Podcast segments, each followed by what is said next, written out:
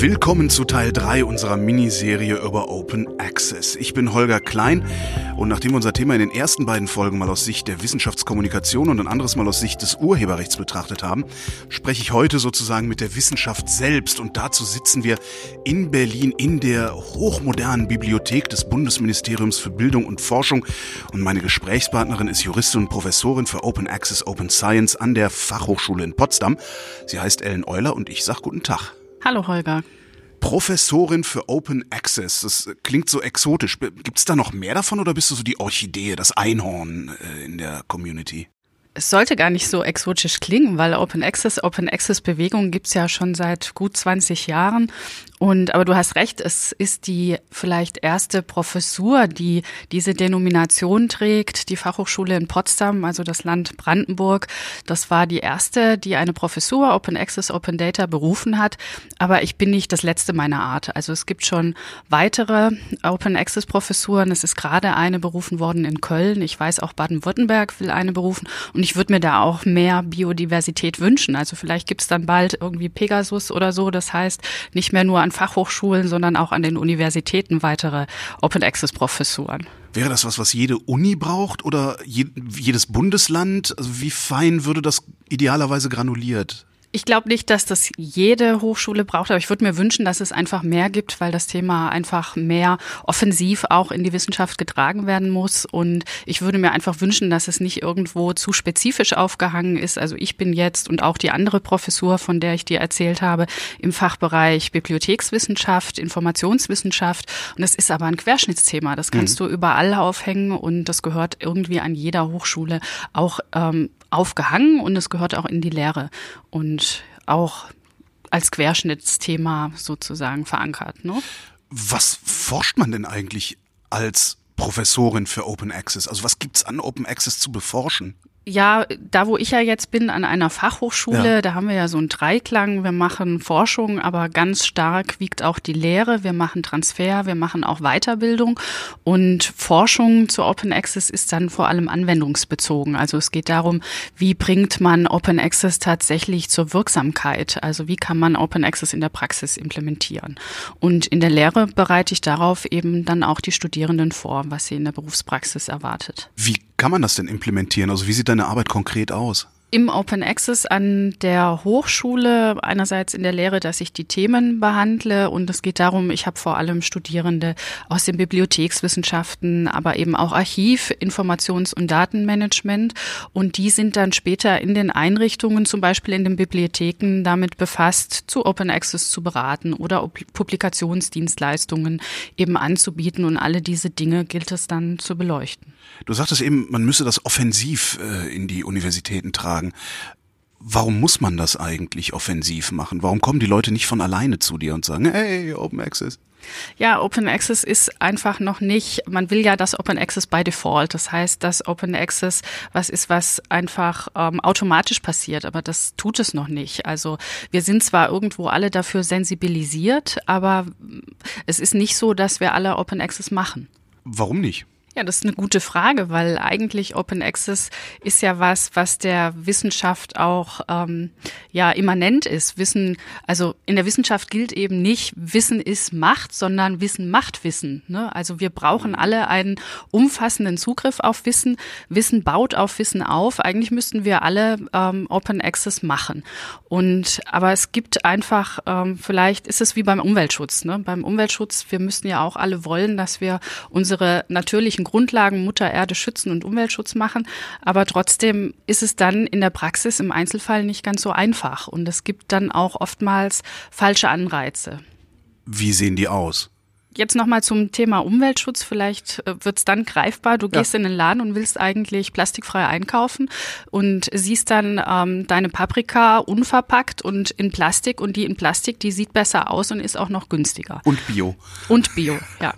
Und dann bist du in einem Dilemma. Ne? Und in, in der Wissenschaft, in der, beim Publikationswesen ist es einfach so, dass Wissenschaftlerinnen ähm, brauchen Reputation. Mhm. Karriere ähm, hängt von Publikationsorten ab. Und da ist es einfach in vielen Wissenschaftsbereichen noch so, dass dann die Publikationsorte, die die meiste Reputation bieten, eben noch nicht Open Access sind. Du sagtest Reputation. Ähm Die erlangt man, wenn ich das richtig verstanden habe, mittels Impact-Faktor. Und wenn man sich so umhört, steht das im Widerspruch zu Open Access. Da habe ich gleich ein paar Fragen. Ähm, ist das wirklich so? Steht der Impact-Faktor im Widerspruch zu Open Access? Nee, das würde ich jetzt so nicht sagen. Das hängt auch nicht unmittelbar zusammen. Vielleicht eher so, wie ich es dir erklärt habe, was das Anreizsystem angeht. Mhm. Ne? Es gibt verschiedentlich Anreize, dann nicht Open Access zu publizieren, wenn es einfach keinen Publikationsweg gibt, der mir diese Reputation, die ich haben möchte, im Open Access auch verspricht. Aber es gibt tatsächlich auch viele Open Access Journals, die eben auch einen High Impact Factor haben. Also tolle Journals sind, um diese Reputation zu erlangen. Und ich habe natürlich auch viele Vorteile im Open Access. Also es gibt Studien, die nachweisen, dass Open Access Beiträge einfach häufiger zitiert, häufiger gelesen werden und einfach viel sichtbarer sind. Weil die leichter zugänglich sind? Also dass sie ja, natürlich. Sie sind einfach ähm, leichter zugänglich und ich erreiche natürlich viel mehr, viel mehr Menschen mit meinen Open Access Beiträgen als nur über die ähm, Bibliotheken.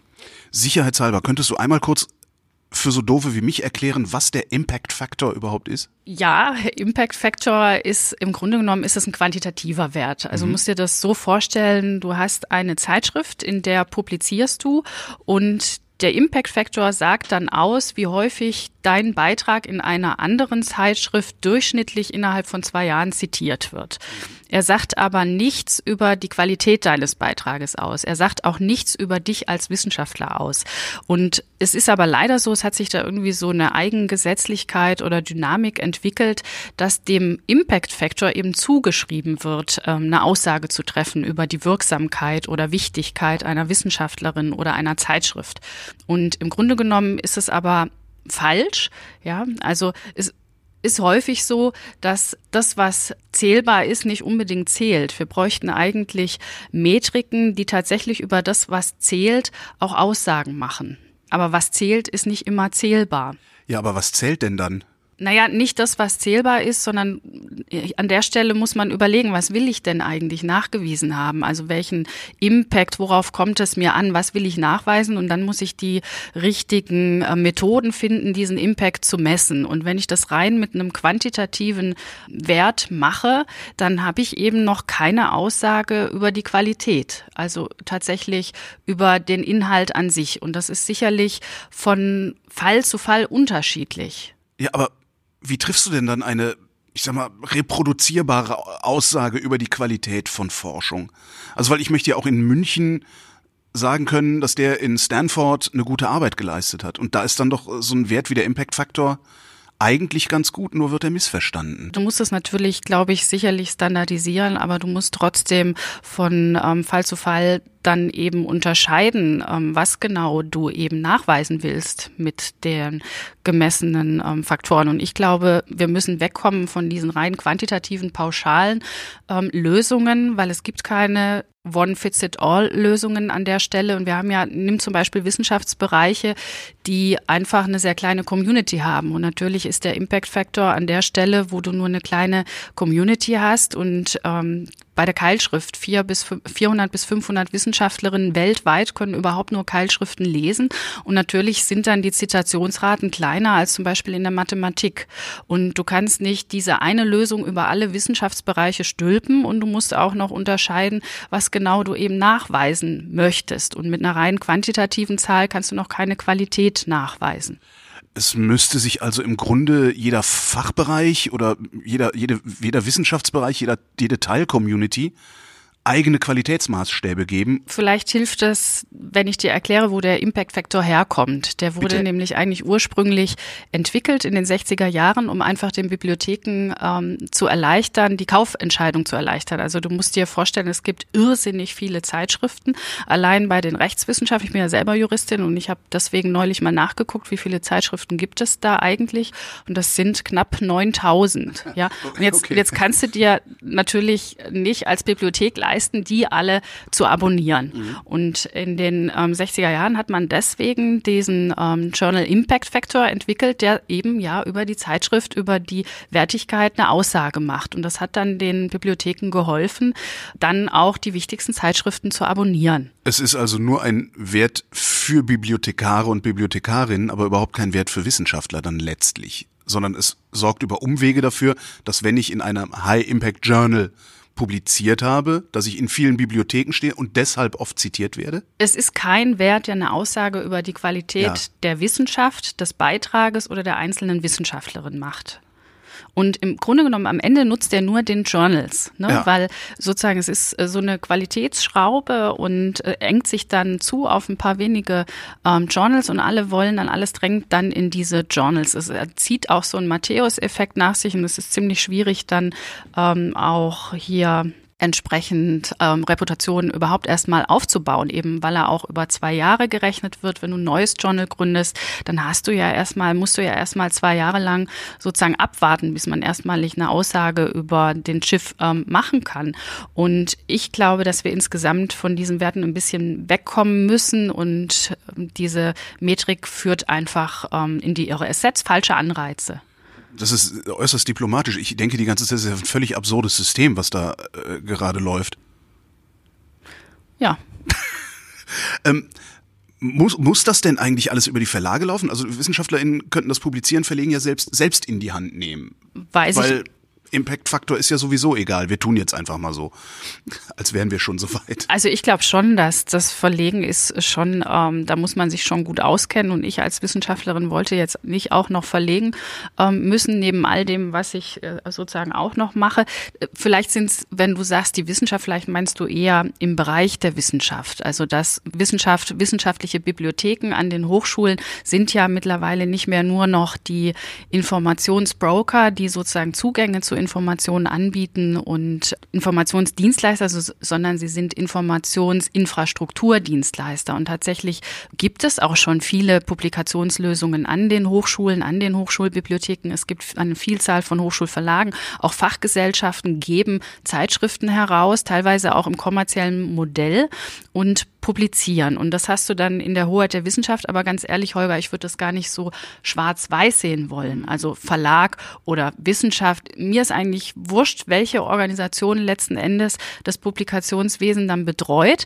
Für mich ist wichtig, dass am Ende Open Access rauskommt. Also wir müssen wegkommen von diesem, ähm, wir bezahlen den Zugang hin zu ähm, irgendein Finanzierungsmodell, aber am Ende ist alles Open Access und nicht mehr Wissen wird verknappt und der Zugang muss überhaupt erst erworben werden. Denk dir mal ein Finanzierungsmodell aus. Hast du doch bestimmt schon gemacht. Wie würde das ganze Ding idealerweise aussehen? Da gibt es eine Vielzahl ähm, von Finanzierungsmodellen, Transformationsmodellen. Was man zurzeit versucht bei den Verlagen ist ja, dass man nicht mehr den Zugang bezahlt, sondern man zahlt die Publikationsleistung. Aber dann das Produkt ist dann Open Access und alle haben darauf Zugriff. Aber denkbar sind natürlich auch nicht kommerzielle Modelle, so wie du gesagt hast, man kann das über die Wissenschaftsbibliotheken machen, mhm. die dann Konsortien gründen, gemeinsam eben Infrastrukturen, Plattformen äh, gemeinsam unterhalten. An der Stelle ist es eben schwierig im globalen Norden, weil man eben schon ähm, diese Marktkonzentration auf die Verlage und die High-Impact-Journals hat und die braucht man weiterhin für die Wissenschaft. Die Wissenschaftlerinnen fragen das weiter nach. Das heißt, man muss zusätzlich diese Lösungen anbieten und man hat dann an der Stelle doppelte Kosten. Ne? Ganz anders ähm, im globalen Süden. Da gibt es eine Tradition eben dieser Not-for-Profit-Publikationsdienstleistungen getragen aus der Wissenschaft heraus. Und da fließen von Anfang an sozusagen die ganzen Gelder rein und dann wird publiziert über die Wissenschaft in der Hoheit der Wissenschaft. Ist das dann auch schon Open Access? Das ist direkt Open Access und verfügbar für alle. Äh, das Problem ist an der Stelle, was wir im globalen Norden haben, eben diese Konzentration auf wenige ähm, Verlage, also auf die Big Five, Elsevier, Springer, Wileys, ähm, Francis Taylor. Und diese Verlage, auf die wir uns hier konzentriert haben, die sind ja da. Und an der Stelle müssen wir erreichen, dass auch hier Open Access passiert. Wie würden wir es denn schaffen, dass, wenn ich dich richtig verstanden habe, sollte sich idealerweise der globale Norden dem globalen Süden anpassen? Wie kriegen wir den globalen Norden dazu? Naja, beides. Ich finde, man kann das eine nicht lassen, ne, sondern man muss, man muss alles tun, was möglich ist, um eben zu diesem System des Open Access zu kommen. Und da gibt's einfach in den unterschiedlichen Wissenschaftsbereichen auch unterschiedliche Bedarfe. Also nimm wieder mich, ich bin Juristin und ich habe auch gerade mal geguckt, wie ist denn eigentlich das Gesamtpublikationsaufkommen so mit Sicht auf Open Access? Und das ist, rate mal. In Prozent? Ja. Keine zehn. Keine zehn, genau. Also unter ein Prozent. Und das kriegst du nicht von heute auf morgen Open Access und sagst, wir machen jetzt alle Open Access. Da müssen sich erstmal sozusagen, das entwickelt sich langsam. Ne? Und da musst du erstmal eine andere ähm, Kultur, ein Change of Mind auch ähm, erreichen. Und du musst ein gutes Angebot haben. Das muss überzeugend sein. Wie gesagt, dann muss die unverpackte Paprika genauso attraktiv sein wie die in Plastik verpackte. Falls wir es dann irgendwann hinkriegen sollten, würden die Verlage doch wahrscheinlich aber auf der Strecke bleiben. Zumindest die großen, die jetzt ja, sich die Beute teilen. Weiß ich auch nicht. Wie gesagt, das hängt ganz davon ab, ähm, wie die Organisation, ob jetzt Verlag oder in der Wissenschaft, die Wissenschaftsbibliotheken ihr Angebot ausgestalten. Wenn es gelingt, sozusagen ein Open Access System zu etablieren, was der Wissenschaft all das bringt, was sie nachfragt, dann haben auch an der Stelle die Verlage eine ähm, Chance in Zukunft noch auch zu existieren. Und im Übrigen, es geht ihnen ja überhaupt nicht schlecht. Leider ähm, halten sie ja an ihrem ähm, System fest. Aber sie sollten sich für die Zukunft ähm, mehr, denke ich, als Dienstleisterinnen verstehen, die ein Angebot machen. Und dieses Angebot muss so ausgestaltet sein, dass hinten Open Access rauskommt. Aber wie verdienen die denn dann Geld? Also zurzeit verdienen sie ähm, weiterhin Geld, indem eben beide Systeme noch existieren. Ne? Du hast einerseits Zeitschriften, die die Bibliotheken subskribieren, also abonnieren. Sie zahlen die Zugänge und dann hast du aber auch viele Zeitschriften, also Verlage äh, verdienen mittlerweile auch mit Open Access sehr viel Geld. Dann wird nicht mehr der Zugang, Informationszugang bezahlt, sondern es wird die Publikationsdienstleistung bezahlt. Und dann gibt es Gebühren für den, für die Publikation des einzelnen Beitrages im Open Access. Und da gibt es auch viele Modelle. Also du kannst auch aus ähm, Zeitschriften, die eigentlich nicht Open Access sind, heraus sozusagen Beiträge freikaufen, die dann im Open Access erscheinen und Verlage verdienen damit gutes Geld. Und zukünftig können sie, denke ich, vor allem mit ähm, Dienstleistungen gutes ähm, Geld weiterhin auch verdienen, wenn sie weiterhin attraktiv sind. Aber dann sollte es ihnen auch gelingen, eben ähm, offen, transparent, vor allem auch im ähm, Kosten- und Bepreisungsmodell zu sein, so dass auch tatsächlich eine Wahl existiert. Das Problem, was wir gegenseitig haben, ist eben diese Monopolisierung, also diese starke Konzentration auf wenige Verlage und die damit quasi ein Diktat ähm, im Hinblick auf die Preise haben. Aber was kann die Dienstleistung eines Verlages sein, wenn es nicht mehr der Informationszugang ist? Also wer ist denn eigentlich der Kunde des Verlages? Dann ist es dann der Wissenschaftler, die Wissenschaftlerin? Das ist die Wissenschaft die an sich und die Wissenschaft an sich ist da aber auch noch wenig modern, was sozusagen ihre Nachfrage angeht. Also überleg dir mal, wir haben jetzt seit 30 Jahren Internet und aber diese ganze ähm, Struktur der ähm, Verlinkung des Internets und die vielen Möglichkeiten sozusagen, dass Texte quasi permanent im Fluss sein können und auch angepasst, aktualisiert werden können, das hat sich alles in der Publikation Publikationskultur überhaupt nicht niedergeschlagen, sondern wir publizieren wie eh und je. Und zwar nicht nur ähm, Print, sondern auch digital. Digital haben wir einfach das, was wir im Print gemacht haben, ins Digitale übertragen. Dabei, einfach PDF hochgeladen. Einfach PDF hochgeladen. Dabei könntest du ähm, ja ganz neue, moderne Publikationsdienstleistungen dir hier überlegen und da könnten Verlage dran arbeiten und ein echter Wettbewerb könnte hier entstehen. Aber dazu müsste man sie auch zwingen. Ne? Wer würde das tun? Ist das Sache? Das ist eine Sache der Nachfrage. Also okay. letztlich müsste das aus der Wissenschaft heraus nachgefragt werden. Gucken wir nochmal auf Open Access selbst. Also Open Access ist ja nicht gleich Open Access, habe ich mir aufgeschrieben. Es gibt einen goldenen und einen grünen Weg. Was ist da der Unterschied? Das ist äh, ganz einfach, da kannst du dir vielleicht merken, der goldene Weg ist die Publikation ähm, direkt im Open Access Journal oder in, als Open Access Monographie. Und der grüne Weg, das nennt man auch die Selbstarchivierung, das ist die parallele Publikation über ein Repositorium, entweder eben zeitgleich oder zeitversetzt. Zeitgleich geht? Also ich kann sowohl meinen Artikel bei Nature veröffentlichen und gleichzeitig auf meiner Webseite? Das kommt ganz darauf an, was du mit dem Verlag vereinbart hast und was der Verlag dir dann erlaubt, weil du bist ja der Inhaber der Rechte an deiner Publikation. Und das ist ja genau Open Access. Open Access sagt ja, du sollst auch der Inhaber der Rechte bleiben und nicht die ausschließlichen Rechte übertragen und verlieren dann an den Verlag und dann hast du selber keine Rechte mehr an deiner Publikation. Und viele Verlage gestatten tatsächlich mittlerweile ähm, dann auch die Zweitveröffentlichung auf einem Repositorium, oft eben als Delayed Open Access. Also du hast dann eine Karenz, ähm, ein Embargo von einem halben Jahr oder gar einem ganzen Jahr. Aber es gibt auch Verlage, die durchaus die parallele ähm, sofortige Zweitveröffentlichung erlauben. Und je nachdem hast du jetzt, wie du siehst, unterschiedliche, mh, ja, unterschiedliche Formen des Open Access. Gibt es eigentlich zwischen dem grünen und dem goldenen Weg noch irgendwas anderes? Also ist das, ist, ist das ein, ein Kontinuum oder äh, gibt es entweder das eine oder das andere oder gar nichts? Also weil man hört, man hört immer, ja, das ist so ein bisschen Open Access und äh, Geht das überhaupt? Ja, was du ansprichst, ist wahrscheinlich so, ne, wenn du bei den Farben bleiben willst, gibt es eine Farbenlehre des Open ja, genau, Access. Also du hast vielleicht schon mal gehört vom Diamond Open Access, Platin Open Access oder Bronze Open Access. Ähm, man kann unterschiedliche Formen des Open Access unterscheiden. Das sind jetzt nicht alles ähm, sozusagen Abstufungen im Hinblick auf den auf die Freiheit des Zugangs. Ähm, Browser Open Access ist tatsächlich, damit ist gemeint, man hat zwar kostenfreien Zugang, der Inhalt ist verfügbar, aber er ist nicht frei lizenziert. Und das bedeutet, er ist eigentlich nicht im ähm, Sinne von der Berliner Erklärung Open Access. Ich darf dann, ich muss dann für bestimmte Nutzungsszenarien erst nachfragen. Ich darf ansonsten mit den Inhalten nur das machen, was mir das Gesetz erlaubt. Und die anderen Farben, also Platinum oder Diamond Open Access ist eher so ein Finanzierungsmodell. Da kostet dann sozusagen weder die Publikation noch kostet der Zugang zur Information, sondern hier hat man Modelle gefunden, wo es quasi Konsortien gibt, die insgesamt dann die Kosten tragen. So, wenn es jetzt um die Einführung von Open Access geht, äh, spricht man ja von Transformation. Bei der Transformation gibt es verschiedene Beteiligte. Die Wissenschaftlerinnen, die Hochschulen, haben wir eben schon drüber gesprochen, was aus der Wissenschaft passieren muss. Die Politik ist dabei und die Verlage, weil die gehen nicht weg, äh, nur weil Open Access kommt.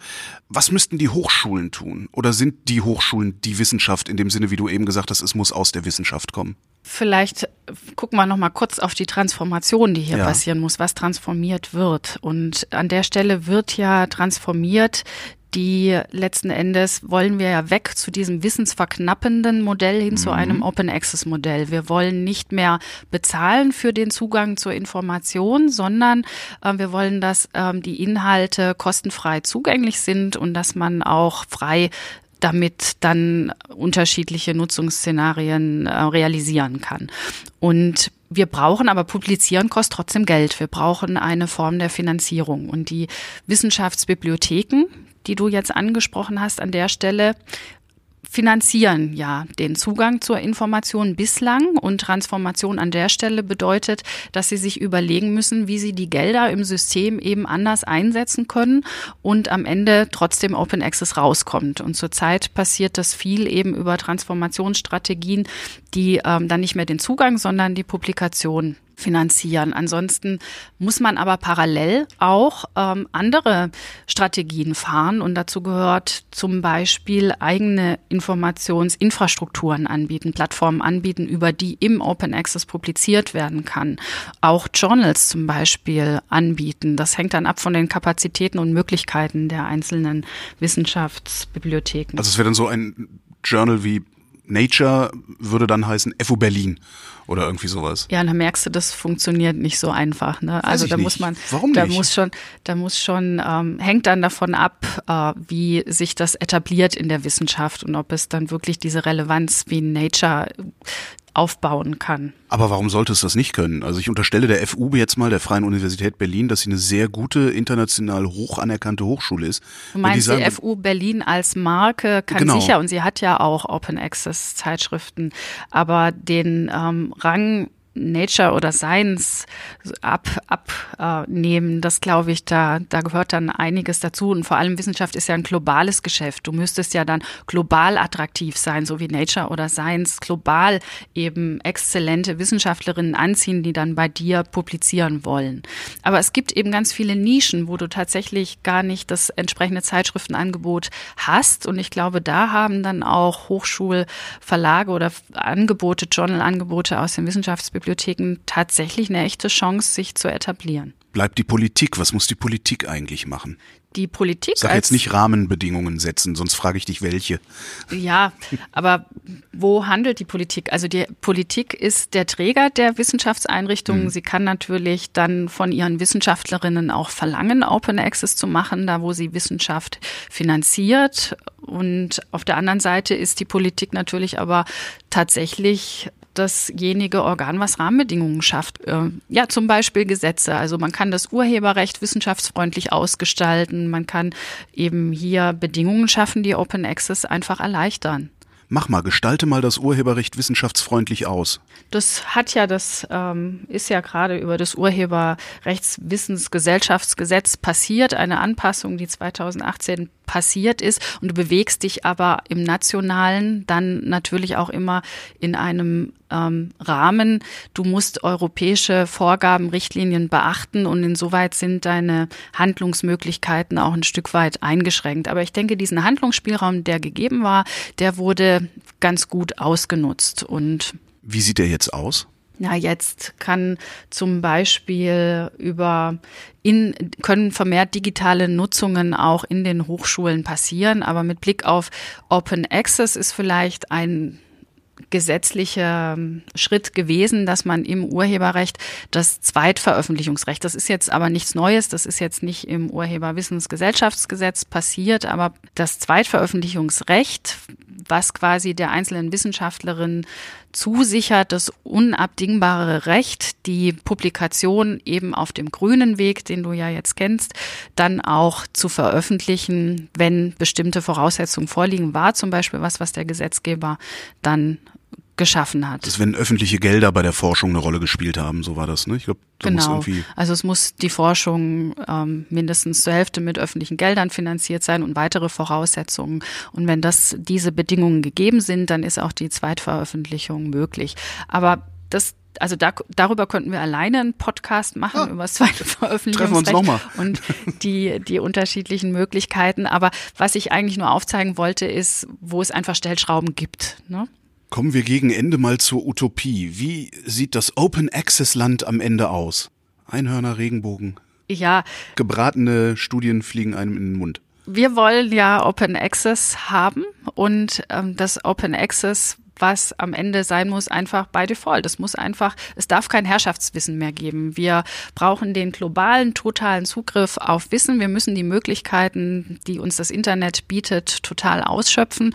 Und äh, für mich heißt im Übrigen Open Access nicht nur Zugriff auf wissenschaftliche Literatur und Beiträge, sondern das bedeutet, dass wir auch weltweit von überall her über das Internet Zugriff haben auf Digitalisate aus den Kultureinrichtungen, auf Digitalisate ähm, zum Beispiel der Gemälde, auf Forschungssoftware, auf 3D-Scans, auf ähm, mobile Applikationen, auf all das Wissen, was eben mit öffentlichen Geldern finanziert worden ist. Das ist dann verfügbar übers Internet kostenfrei und im Übrigen auch über ähm, freie Formate, standardisierte Formate, freie Schnittstellen. Das heißt, dass wir nicht nur aufs PDF Zugriff haben, sondern auf auch andere Formate, dass wir wirklich was machen können, auch mit den Inhalten, zum Beispiel Text and Data Mining und dass wir dann neue innovative Methoden anwenden können und dann auch zu neuen Erkenntnissen kommen können.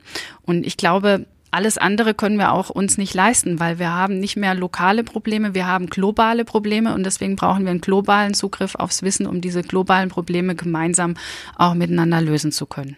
Das würde am Ende aussehen wie eine sehr stark aufgebohrte Wikipedia, oder? Bei Wikipedia sollte im Übrigen die gesamte Wissenschaft auch mitmachen. Also Wikipedia ist ein tolles Projekt und Wikipedia im Großen für Open Access, aber ich denke, es braucht dann nochmal eigene Infrastrukturen, aber Klar innerhalb der so Wiki vom, vom Gefühl Also das Tolle wäre ja, innerhalb der Wikipedia könntest du dann zum Beispiel, es gibt ja viele, ähm, bei der Wikipedia ist ja auch wichtig, dass du tatsächlich Referenzen hast in dieser Enzyklopädie, weil mhm. ansonsten diese Fakten müssen ja auch nachgewiesen sein. Und zurzeit findest du innerhalb von Wikipedia noch viele Verweise auf dann eben Beiträge, die du nicht frei aufrufen kannst. Und dann stehst du wieder da und kannst gar nicht prüfen, stimmt das jetzt eigentlich, ja. was in der Wikipedia drin steht.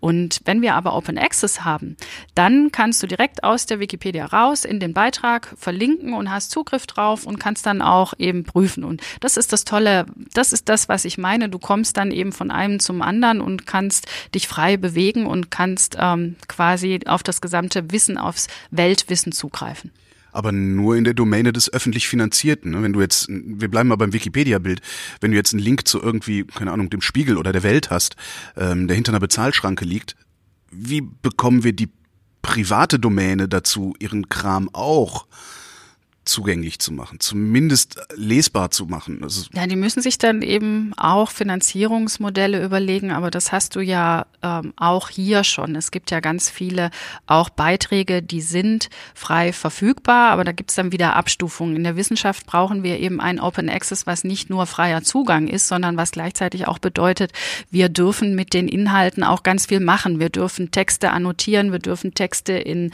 ähm, große ähm, Datenbanken einbauen, die dann zulassen, dass wir quantitative Analysen, also Text and Data Mining ähm, drüber laufen lassen und auf die Weise dann semantische Anfragen an Textmengen stellen können.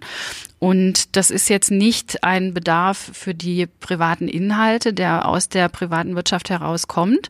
Aber möglicherweise gibt es ja so einen Tipping Point, dass die ihre Inhalte da auch irgendwann reinschmeißen wollen. Kann ich mir vorstellen zum Schluss, doofe Frage vielleicht, aber was haben eigentlich so Otto-Normalnutzer, also die Leute, die hier draußen vom Fenster vorbeilaufen oder so Typen wie ich, was haben wir konkret von Open Access? Wie gesagt, also du kannst über die Wikipedia dich dann weitergehend informieren. Du landest nicht plötzlich vor einer Mauer, wo du nicht weiter kommst.